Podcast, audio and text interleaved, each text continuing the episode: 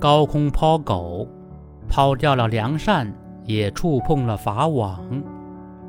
一则情侣吵架从8楼将萨摩耶扔下的消息在网上流传，引发了网友广泛关注。杭州市公安局上城分局通报，经前期立案调查，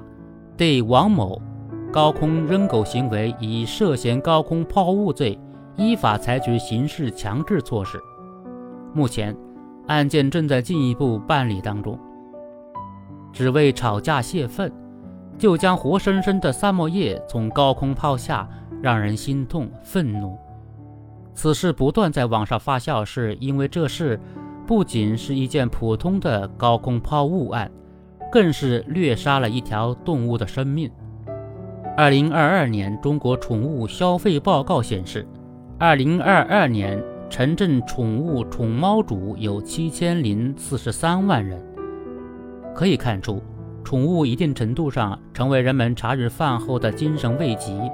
从近期的捷克辣条虐猫事件，到情侣吵架从8楼将萨摩耶抛下，虐待动物的恶劣现象不断出现，通过立法遏制此类行为的呼声也越来越高。目前我国现有的野生动物保护法主要是针对珍贵濒危野生动物进行保护，对常见的家养宠物的保护并没有明确约束。近年来也有不少网友呼吁要参考国外立法，将虐杀动物行为人入刑。然而在我国的法律框架下，家养宠物一般被视为民法上的物，如果在未来立法中要考虑对虐杀动物行为进行刑法规制，则是审慎考虑法益侵害性等多重因素。但必须明确的是，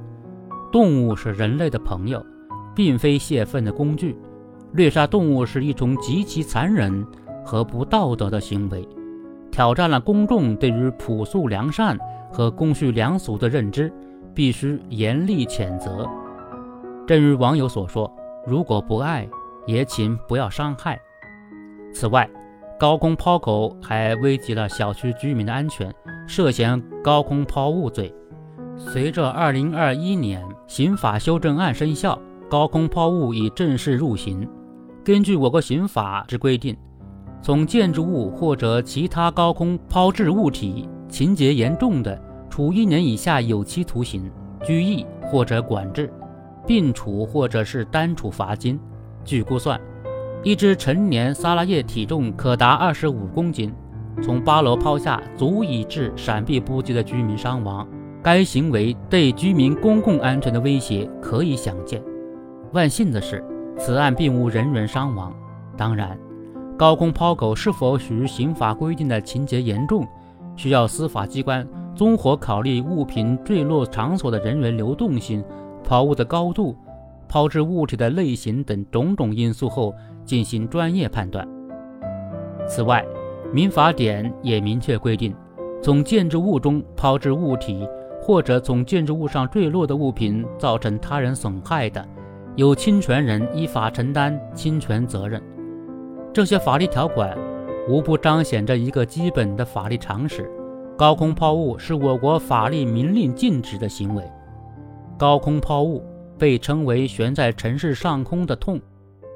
类似现象该如何杜绝？首先需要明确高空抛物属于危险犯，